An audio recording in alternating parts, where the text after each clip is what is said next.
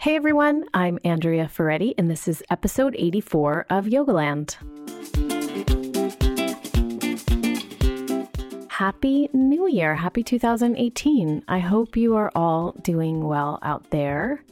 At the end of 2017, I had a few guests mention that they have words or intention for 2018. In episode 81, Nika Quisgard talks about having a word for the year, and her word is purna or fullness. And in episode 82, Judith Lasater talks about moving more softly and slowly. And I often choose a word like that to guide me at the beginning of a year. But I don't have one this year. I just it's just not coming to me. And I think in part that's because I'm really motivated by action lately. I'm just in that phase of my life. And so, what I'm feeling my intention is, is to consume fewer products that are detrimental to me or to the environment around me. And that includes, you know, continuing to reduce my plastic usage as much as possible, trying to convince my daughter not to use straws as much as possible bringing my bamboo utensils everywhere. And it also includes continuing to weed out my personal care products that might contain toxic chemicals. So that's how this episode came about. That's the inspiration behind this episode. And I've been thinking about it for quite a while because I've been really focused on researching and understanding the toxicity that is included in so many of our products and the lack of regulation. I've been trying to understand all of this since my cancer diagnosis a few years ago. And I've just been looking for the right person to interview. And these two right people appeared for me. Rachel Pachivas, who is the chief operating officer at Annmarie Skincare, and Abby Jean, who is their wholesale account manager and is also an esthetician. So, what the two of them helped me do is understand how to navigate this complex world of quote unquote natural skincare. Because as you'll find out from the interview and from some of the data that I present to you in a little bit, natural is often a greenwashing term. And, you know, this country just doesn't regulate personal care products in this interview, something unexpected happened, which is I think I've been viewing the past few years as I've been cleaning things out. I've been looking at it as like I don't I don't want toxic chemicals. I just want to get rid of all the toxic chemicals. And of course I do. But the nice thing that they presented to me is that you can also look at it as including ingredients that are really nutritive for your skin and nourishing for your skin. And if you know me, you know I'm all about nourishment. So in my yoga practice and in my in the way that I eat and things like that. So looking at my skin that way is so helpful, right? Because so much of what we're trying to do is be integrated beings and see the connection and everything. And so I, I, felt like a light bulb really went off for me in this interview, and I see it now. I see the connection. I want to present you with just a little bit of data before the interview. And this is sort of the bad news portion of the podcast. It's a little bit depressing to put all of this together. And I'm sure many of you have seen this data book before, but when I actually compiled it and put it together in one place, I was sort of stunned and, and again, you know, motivated even more to pay attention to what I'm putting on and in my body. So here we go. The bad news is that unlike pharmaceuticals or pesticides, so called industrial chemicals, like the ones we find in our shampoos, detergents, or sunscreens, do not have to undergo safety testing. The only piece of legislation regulating the personal care industry is the Federal Food, Drug, and Cosmetics Act, and it was signed into law in 1938 and has not been updated since.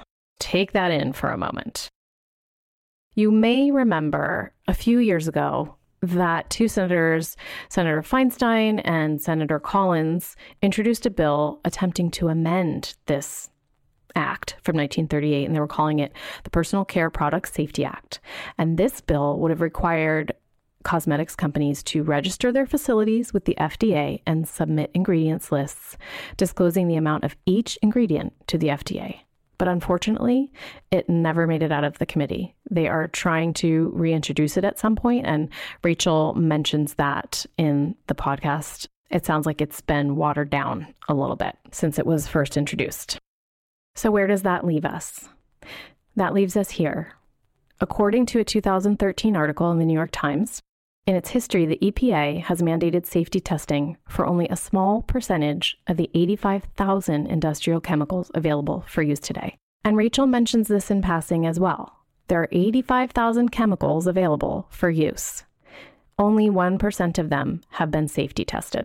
And so, as a result, products that we use all the time, every day, several times a day, may contain carcinogens like petroleum, endocrine disruptors, which mimic hormones in the endocrine system and may contribute to certain cancers and reproductive issues. Recently, a study was published in The Lancet, I think it was October of 2017, in The Lancet Diabetes and Endocrinology, and conducted at NYU's Langone Medical Center. And what they found is that our daily exposure to hazardous chemicals commonly found in plastic bottles, metal food cans, detergents, flame retardants, toys, cosmetics, and pesticides lead to annual healthcare costs exceeding $340 billion. So, this is the first US assessment of the costs associated with routine endocrine disrupting chemical exposure. And what they found was not only increasing rates in neurological and behavioral disorders, but also in rates of male infertility, birth defects, endometriosis, obesity, diabetes, and some cancers, as well as diminished IQ scores. More specifically, phthalate exposure was estimated to contribute to some 5,900 adults developing obesity, 1,300 cases of diabetes, 86,000 cases of endometriosis, which cost more than $47 billion, as well as 10,700 early deaths from heart and other vascular diseases, such as stroke. That's a lot to take in, and that's the bad news. In my view, the good news is that there are more and more companies out there trying to figure out how to create beautiful products that don't include toxic chemicals and don't mask their ingredients. And it is a question that I ask in the podcast. How can we how do we really know? And rachel has a great answer. So i'm going to save that for that. I'm sure you are familiar with a lot of these companies and i'll actually post on the show notes page as well some of my other favorite companies and lines that I've used. I'm I'm most familiar with the makeup because it's kind of my favorite thing in this whole realm. I hope you find the interview helpful. Let me know. I know this is outside the direct purview of yoga, but I see it as very connected to living mindfully and thoughtfully and consciously. And as always, if you find the podcast helpful, please share it and please leave me a five star iTunes review. Here we go with the interview. Having had health problems myself, I'm a breast cancer survivor. After that experience, I became really adamant about my personal care products and figuring out what's in them and trying to choose products that don't contain, you know, carcinogens and endocrine disruptors and chemicals. But the more research I've done, the more I found out that it's actually pretty hard for the consumer to understand what is really in products and to just be really transparent. So I want to just step way back and ask you guys why is it so important for our health and for the environment from your point of view not to use chemicals on your skin? This can be a controversial topic for some because I know that chemicals, like if they're not harmful, can serve some purpose in skincare or medicine or whatever. But synthetic chemicals don't really have any like nutritional value for the skin. It's an interesting concept to think about like how much processing and work goes into creating a chemical that then just gets plugged into a skincare formula hmm. whereas you can just use ingredients like straight from nature you know, you can use cold pressed carrier oils or like from nuts and seeds. You can use herbs that are harvested from the earth. You can use seeds and clay powders and all different types of ingredients that contain minimal processing. And that is where that's really our philosophy is just using those ingredients straight from nature. There's so many chemicals on the market that that go untested that are put into self care products and household care products that after 10 or 20 years of using them, we're finding that they're that create organ toxicity, they're endocrine disruptors, they're creating all of these health issues that we're now just realizing. So it's more just there's a lot of dangers behind using chemicals in skincare. Yeah. So what are some of like the biggest offenders if you were to just pick up your moisturizer or something like that and try to figure out the label. What are some red flag ingredients that people should be aware of?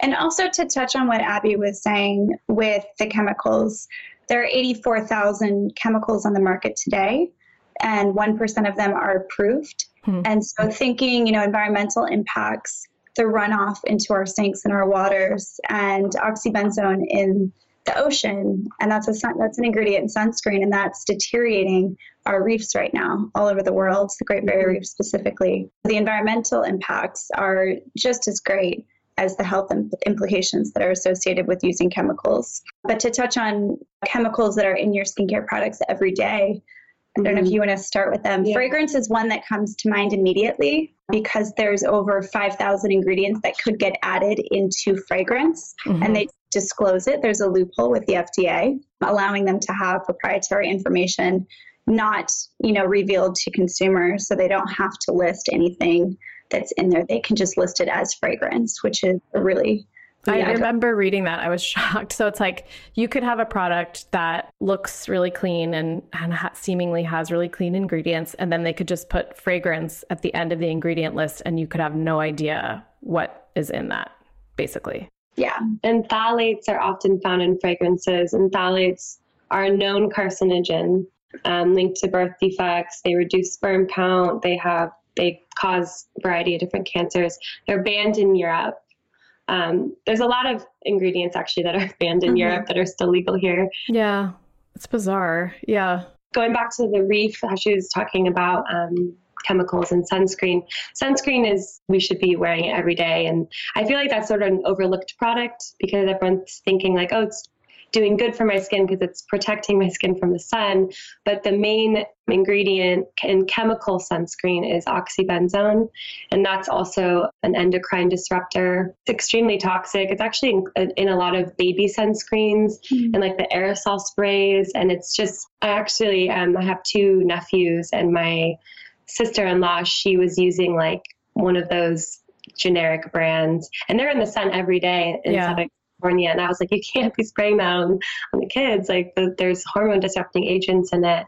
And so she switched to all natural mineral based brand with zinc oxide, which is what we use in our products. So I have a five year old, and when she was born, I, I was pretty nutty about the sunscreens. And there are actually a lot of really good all natural kids sunscreen lines right now. I can actually put that on the show notes page. Well, first of all, you don't need very many ingredients in your sunscreen, right? Like you need zinc oxide. And is the other one titanium dioxide? Yeah. Mm-hmm. And of course, you know, I remember spreading it on my kid's face, and she was the kid with like the super white face because they don't spread quite as easily, but you can find ones that do eventually. But I remember reading that the sprays also were potentially really hazardous for little kids because it's bad for their lungs too. Yeah. What are some other products that are a good starting place for trying to find a more natural substitute? It depends. I think if people are used to spending a certain dollar amount on their products, I think taking a step back and thinking of where else you spend your money, you know, so we may spend $200 on a pair of shoes or a pair of jeans that we'll wear for a few seasons and then maybe maybe keep for a few years.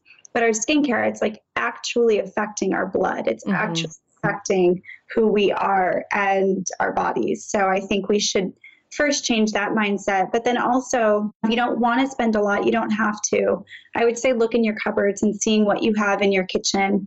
Honey is a really great ingredient that you can use and you can put into masks with clays and oil. You can use it as a cleanser. I think taking a look inside of what you can do easily, like coconut oil on your body, using base oils for your face. We have a few products that are more simple in our signature line that aren't too pricey for what they are that actually have herbs infused to them infused to them. So you're not just getting any base oil or aloe you're getting some very potent concoction of herbs that have been steeping in a large vat with these oils for up to 30 days. It sounds yummy.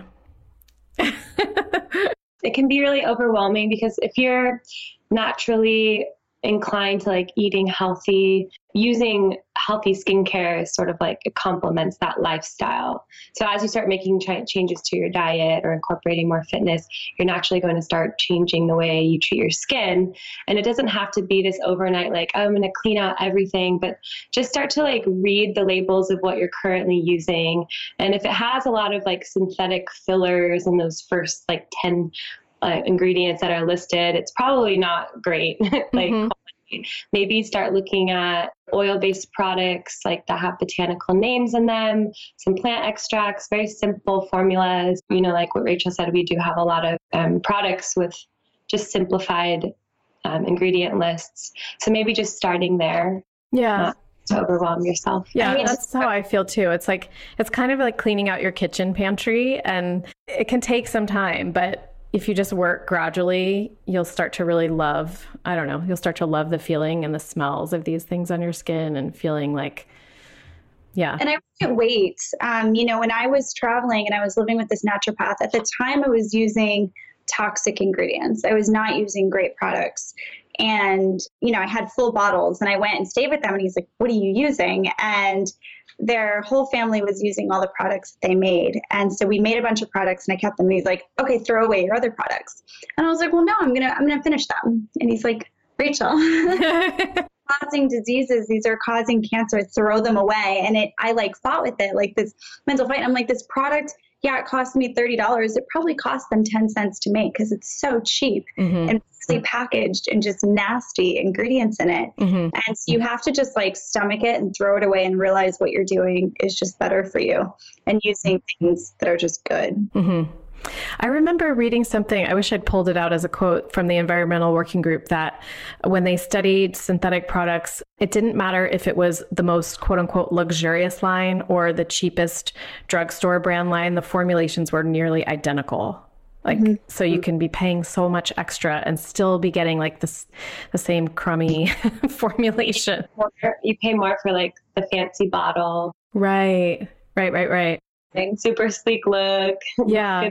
bathroom, but it's like mineral oils, the first ingredient. Yeah, yeah. I don't know if this is a very easy to answer question, but Abby, as an esthetician, do you notice changes like in people you work on when they come to you and maybe they're not using natural products and then you introduce them to your skincare line and do you notice changes in, in their skin or in your own have you noticed when i used to practice yes i had clients that would come in that were using you know cheap cleansers store bought like at a cvs first ingredient would be like lauryl sulfate so they would exacerbate their issues because they're just stripping all the natural oils from their skin, cause a lot of sensitivity and irritation. And then as they slowly started to wean off those cheap products and start incorporating more natural and simplified products, their skin would definitely clear up. They'd notice less irritation and and in conjunction with like a healthy lifestyle too, because that's always important. Like there's no topical solution that's going to change your skin overnight, but you know, it sort of goes hand in hand with how you treat your whole body too. So yeah, it was. So it seems like sodium lauryl sulfate is in so many things. Is it like a detergent? Is that? Yeah, it's a surfactant. It's a okay. foaming agent. So it's what gives your cleansers that super rich foam. Fortunately, they have like natural plant surfactants. So we actually have one.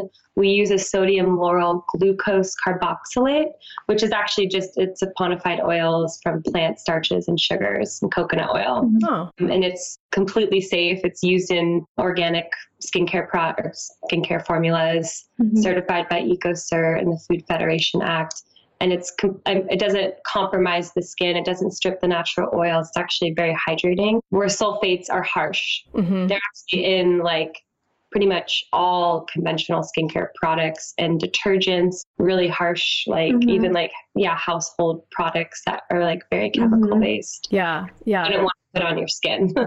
no way. So that's kind of another question I have, which is I'm a child of the 80s. And so when I was growing up, everything was like, scrub your skin as hard as you can, you know, and when you started to break out as a teenager, you just like, what was that product? Clearasil. We put Clearasil yeah. on our skin and all these things. And I don't know, it seems like it hasn't been that long that there's a totally different approach to cleansing and keeping your skin healthy. So, can you talk about that? You know, you've talked a little bit about the oils, but I'm kind of obsessed with the oils right now and would love to hear more about that.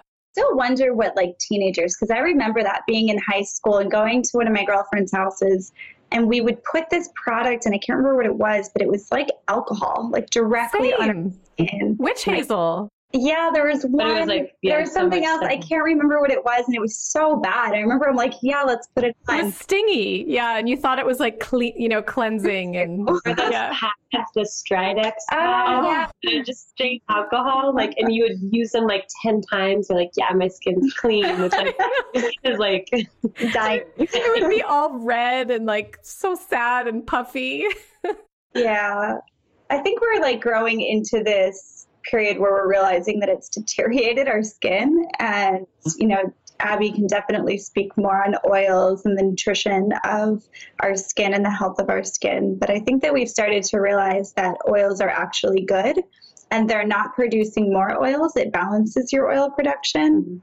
And so putting, you know, very nutritious and nourishing oils on your skin is only going to do good for it, not clogging your skin with nasty petrochemical petroleum oils. Yeah. And I think just like as a company, we really try to inspire our consumers to have like a connection to their facial routine.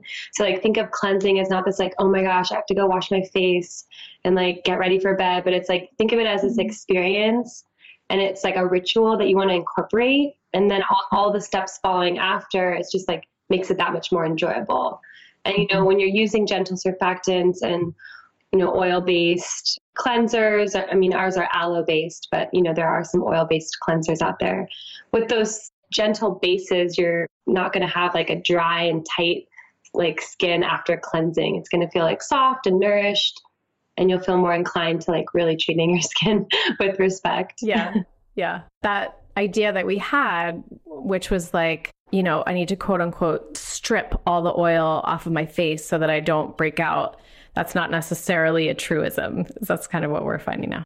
No, that just exacerbates the skin to, you know, create more oil. Okay. You want to balance it, yeah, because oil dissolves oil. And so when you're putting oil on oil, you're actually balancing it rather than taking it away and then having it just kind of create more. So the whole like oil free product, you know, myth, it's it, it's not good. It's not good for your skin to to remove that. Right. But if you have been using those products and then you switch, does your it does it take a little while for your skin to get used to the switch? Yeah, and in general, I think even if you're just weaning off of a more chemical based line, your skin can definitely go through changes and it could take a little bit to find balance. There could be a purging process, definitely potential reactions. Everyone's skin is different. But if you just stick with it and it could maybe just be like a couple of weeks, your skin can get back to a state of balance. And I would say start small. You know, if you're using a bunch of chemicals, get rid of your cleanser and start with a pH balanced, nice, gentle cream cleanser. You know, and then maybe a week or two later, then swap out your moisturizer for one of our serums or an oil. I wouldn't just take away everything and throw everything in. And this is me personally, uh, just because it's it could be pretty intense. If you don't have sensitive skin, then yeah, go for it. But if your skin is sensitive and you may notice something, I would take it slowly. Mm-hmm. Mm-hmm. Okay, makes sense. So, what do you say to people who have a skincare routine that they really like, and they feel like if they switch to products that are that don't have chemicals, that they won't work as well? That's a great question.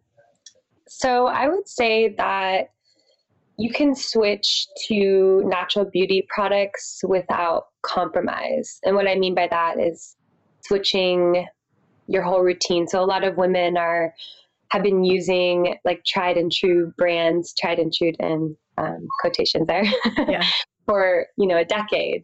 What comes to mind for me is like Pond's cold cream or some Yeah. of those like you know really old older brands but sometimes you're just you've been using it for a very long time and you're afraid to make that switch i think that skin has a lot to gain by using natural products using ingredients like oils herbs plant extracts clays they are biocompatible with the skin so the skin's able to receive these nutrients optimally going into like conventional skincare, I think that a lot of women and men are reluctant to switch to green beauty because of like marketing that exists and the unrealistic beauty ideals that have been created. So you see these women and men on commercials with flawless skin, mm-hmm. promoting lines that are sold at convenience stores like CVS or Target or even a department store.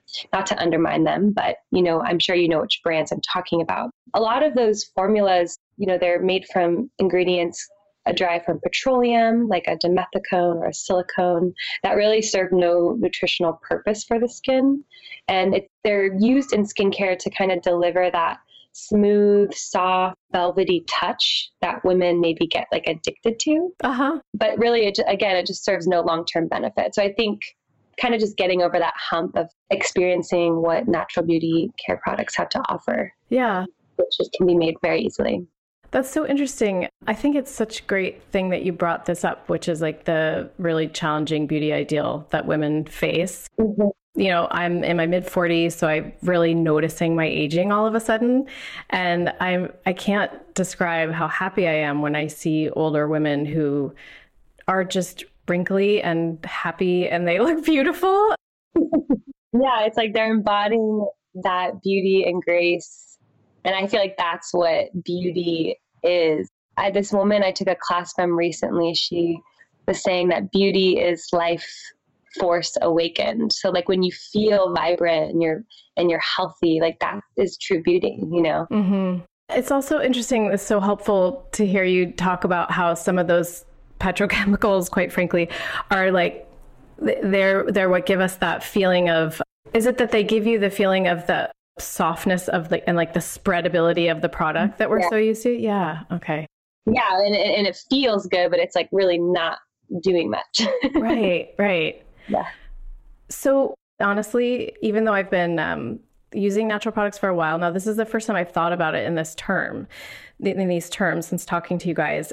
And I guess I've never thought about the nutrition of my skin the way I think about putting nutrition into my body. So, can you talk about what are some especially nutritive ingredients that we can look for in products? Yeah. So, I can talk a, lot, a little bit about what we use in our formulas, and this transcends to a lot of green beauty because I think we're all, you know, on the same page here when it comes to plant-based ingredients. But so with our formulas, we use herb infused oils or herb infused aloe vera juice. So the herb infused oil would be in a base oil. And these oils and or aloe vera juice infusions are used as the base for the majority of our products. So, in addition to, to that herbal base, which is already so abundant with antioxidants and amazing nutrients, we add in ingredients like hyaluronic acid, superoxide dismutase, SOD, which is a powerful antioxidant. We use um, citrus stem cells derived from oranges that help firm appearance of the skin and strengthen its integrity. We use active plant cells Plant cells are amazing because they're different than stem cells. They actually are comprised of all of the nutrients that the skin needs to function. So, polypeptides, proteins, vitamins, enzymes, amino acids, all the elements that supply those essential nutrients for healthy skin. And we also use like squalane. Squalane is actually produced within the skin we use a plant sugar derived squalane that improves skin moisture. So these are all alternatives to those like chemical, you know, byproducts you'd find in conventional lines. And using them consistently, it just it's just amazing the the results that you'll have with, with these types of ingredients. So two questions. Mm-hmm. What is a base oil? Like, what does that mean? And what's an example of a base oil? Good question. So, base oil, like I said, how we use a base oil where we infuse herbs into a base oil is the oil that is in the highest concentration in a formula. So, for example, our anti aging facial oil, we use a jojoba oil. I'm sure you've seen jojoba in like your natural yeah. Market. And then we also use grapeseed as another common base oil. Sunflower oil would be another one. So we we use cold pressed oils base oils on their own are already so nutrient rich, but you would be surprised that in skincare and conventional lines, there's a lot of hydrogenated oils being used. And it's just a cheaper, more processed oil that can, again, act as a filler ingredient and don't really serve much nutritional purpose for the skin. So it's similar to like when you eat food, you want to use those those good quality oils like olive oil on your salad versus and the hydrogenated oils that like your french fries are being cooked in. Right. That, yeah. that is so helpful. Okay. And then the other question I had is hyaluronic acid. I feel like I hear about that all the time right now. It's like an anti aging. And I wonder about these. When I look at it, I think like, is that natural or is that a chemical? Like, how do I know, you know, what is the deal with the acids? Because there's also like, there's other fruit yeah. acids that are used, right? For sure. It's a good question. So, our skin actually naturally produces hyaluronic acid, but as you start to age, that production decreases. And so, it's found a lot in skincare because topically, what it does is it acts as a humectant and it binds moisture to the skin a thousand times its weight in water. So, really, it's just pulling moisture from the air and allowing your skin to be hydrated throughout the day.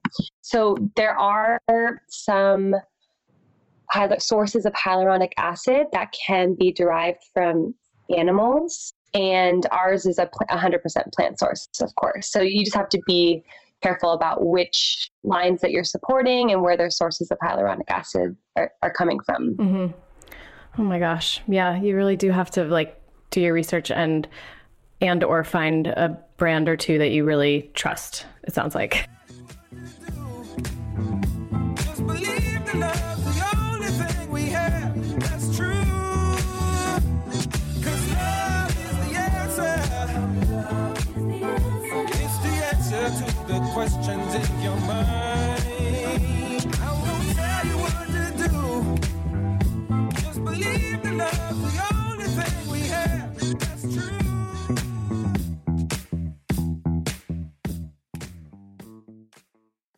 another question as I was researching things over the years is labeling.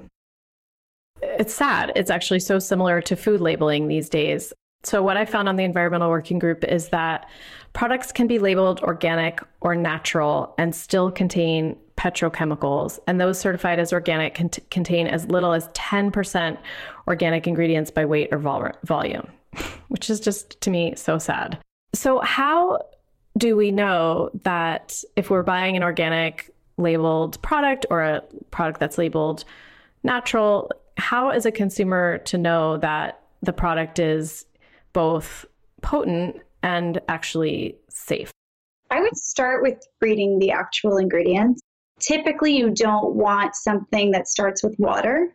You don't know the percentage of water that's in there. So, when you're speaking of potency, that will definitely play a role in regards to organic and non organic, yeah, it's difficult. Uh, natural definitely is a greenwashing term. Everybody, natural is coming up more than organic because it's easy to use and you don't have any regulations around it and you can do whatever you want. So you might have made with argan oil because it's a catchphrase right now, mm-hmm. but it maybe you know whatever percent at the end of their ingredient list and everything else is junk.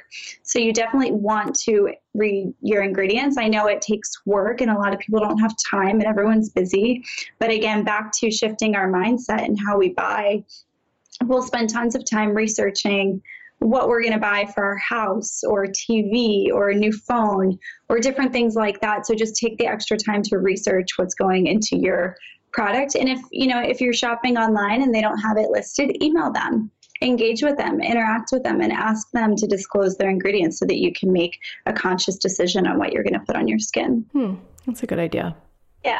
Yeah. And I there's like some good resources out there for anyone that doesn't have a lot of time to research. You know there are some people who are motivated to like yeah i'm gonna become my own skincare expert and know how to read labels. But for those who just don't have that kind of time, you know, you can look at the EWG or you can download the app Think Dirty. And there's tens and thousands of products that are registered in their database. So if you're in a grocery store, in a boutique or whatever, you can just take a picture, scan the product, and it'll show you um, all the toxicity and all the ingredients in that and you can educate yourself that way and it's like right at your fingertips Mm-hmm, mm-hmm. so it's, it's a nice app to have Yeah, that's a good. That's a really good idea. So, how about at your own company? You know, do you have lists of substances that are that, that are on your you know do not use list? What? How do you regulate within? It's interesting because we, I was looking at some packaging with our designer and we're like, oh, we don't even list like what's not in it. And I think our mindset is just use natural stuff, just use things straight from nature. So, of course, we don't have parabens, we don't have synthetic fragrance, we don't have GMOs. We make sure we read every C of A to see if there's any pesticide residue because if it's not certified organic, we want to make sure the practices are still sustainable and organically grown. Mm-hmm. So yeah it's more like not like our our method isn't like not method but like philosophies, what not to use it's like what to use Mhm. like use oils use herbs and but it does make sense to for some companies to list those like what's not in the product because people are still learning Mm-hmm. we take a different route and you know we have an educational blog where we talk about like chemicals in the skincare industry and what to avoid and we're constantly sharing that with our consumers so that would be our way of education and and a few other things. You know, all of our products, of course, are not tested on animals. And one big thing that we support heavily is Made Safe. If you haven't heard of them, check them out, madesafe.org. The founder, I've known her for quite a while through, you know, labeled GMOs and different campaign work where we met. And she started this third party verification program that verifies products and companies and certain things and it goes anywhere from you know baby products to mattresses to skincare products and they're verifying every single possible ingredient in your products on your ingredient list as made safe and so if you go to their website you can see what that means but they rule out endocrine disruptors carcinogens anything that can cause birth defects anything that is not completely safe they rule out so fortunately we didn't really have to work anything on our products because they're they are made safe but they will work with companies to help them become made safe Hmm. if they're not yeah That's great. It seems like we have this vacuum, right, in terms of the regulation through the FDA. There's they're not hmm doing their their job, so someone's doing it. It sounds like they're doing it for them in a sense. yeah That's good to know about. Is there anything that you guys are doing to to try to create better standards? You know, Yeah. throughout the whole industry. we are part of this coalition and it's a group of you know beauty companies involving skincare and hair care. And we've been pushing for proper legislation to somehow revise the cosmetic act so that there can be proper regulations on skincare products and chemicals. Senator feinstein just introduced a bill. We haven't as a company signed on yet we're a little bit apprehensive. I'm actually having a call with her next week, one of the women with the aid, uh, just to find out more about the bill. And what it would do is require each company to register their products with the FDA. And this is voluntary. So that's, you know, apprehensiveness number one. It's voluntary. And then the FDA would regulate them, which is my second concern, the FDA. Mm-hmm. Feel like they're a regulatory agency that isn't regulating much Mm-hmm. and they're not doing a good enough job of it. Mhm. So I have some concerns on it. I am still researching in it. Aside from that, we do a lot of education on what chemicals to avoid, what our products are. We work with a lot of other different companies to do similar education on these things. One nonprofit that we've worked with in the past and that we're a part of, we're partners with, is The Tree, and its five founding members are us, Numi Teas, Thrive Mar- Market, Dr. Bronner's, and Sambazon.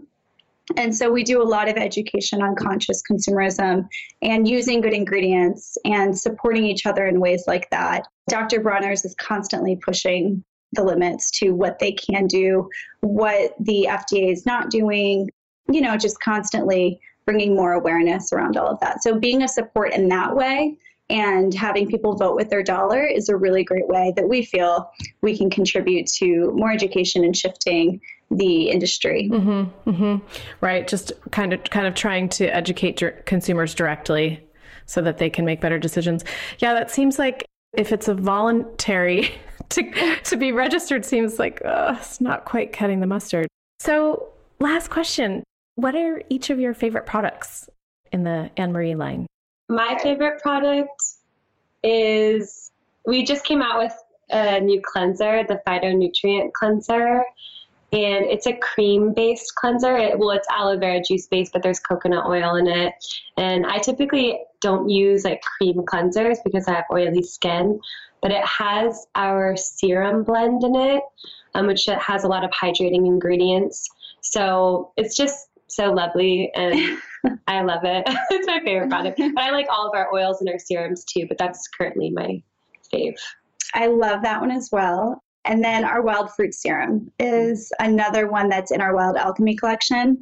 And it just, I love it. I've been using it for some time now because uh, Abby and I actually worked with our formulator to develop this one. And we spent probably two years going back and forth on ingredients and really making sure that the ones that we chose are perfect. And it has plant cells in it, Kakadu plum, uva ursi, some brightening extracts. It's really, really, really good. And you'll just wake up in the morning feeling just plump and on your skin your face will feel just full of hydration and it's it's really good i was wondering if the two of you get to be part of the formulating at all that sounds so fun we actually do it so we i work with our our team and you know what we're doing i'm actually working with our formulator right now on our next product and it's amazing. And Abby is just a genius with ingredients and herbs. So I'll chat with her about, hey, what about this one? And we both are researching all the time just for fun because we enjoy it.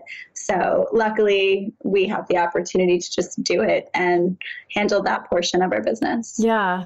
You know, Jasmine sent me samples some months ago and I'm still using them and I love them all. But the one for me that is just like, I can't deal. I love it so much is the coconut honey mask.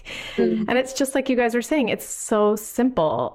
It smells like coconut and honey and that's what's in it, but it I can't believe how good my skin feels afterward. So, yeah, I want to eat it every time I put it on my face. and my daughter's 5 and I let her put it on too, which is really a great feeling. You know, I don't have to feel like uh, like there's so many things that she actually know, knew the word toxic by the time she was like two and a half because I would be like, no, you can't have that. It's toxic. No, don't put that on you. It's toxic. Like, you know, because kids actually now I'm remembering why she knew that. It's because every time you go to a drugstore or something, there's all these lip glosses that are like in cute shapes and, you know, they're marketed for kids. And it's just like, I, I'm not going to let her put something on her lips. She's eating, she's literally eating that you know, just I know, just petroleum. So I'd be like, no, that's a toxic one. That's a toxic one. So now she's always like, is this the toxic one? Can I put it on? like, we don't allow the toxic ones in the house. Don't worry. they're all they're all good. So Cute. Well, thanks so much, you guys. It was great to talk to you and so helpful for everyone. Thanks for talking to me today. Thanks Bye. for having us. Thanks for having us.